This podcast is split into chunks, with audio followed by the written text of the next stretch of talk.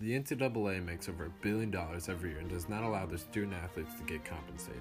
ESPN and CBS Sports have paid the NCAA tens of billions of dollars to broadcast the men's basketball and football championships, and none of that goes directly back to the athletes. The NCAA is an alleged not for profit that generates billions of dollars and only gives back close to $750 million, which has only been funneled over the past 11 years, averaging around 68 million per year. And according to NCAA.org, there are over 460,000 Division One athletes. That averages out to $148 per athlete per year if each and every athlete were to utilize those benefits.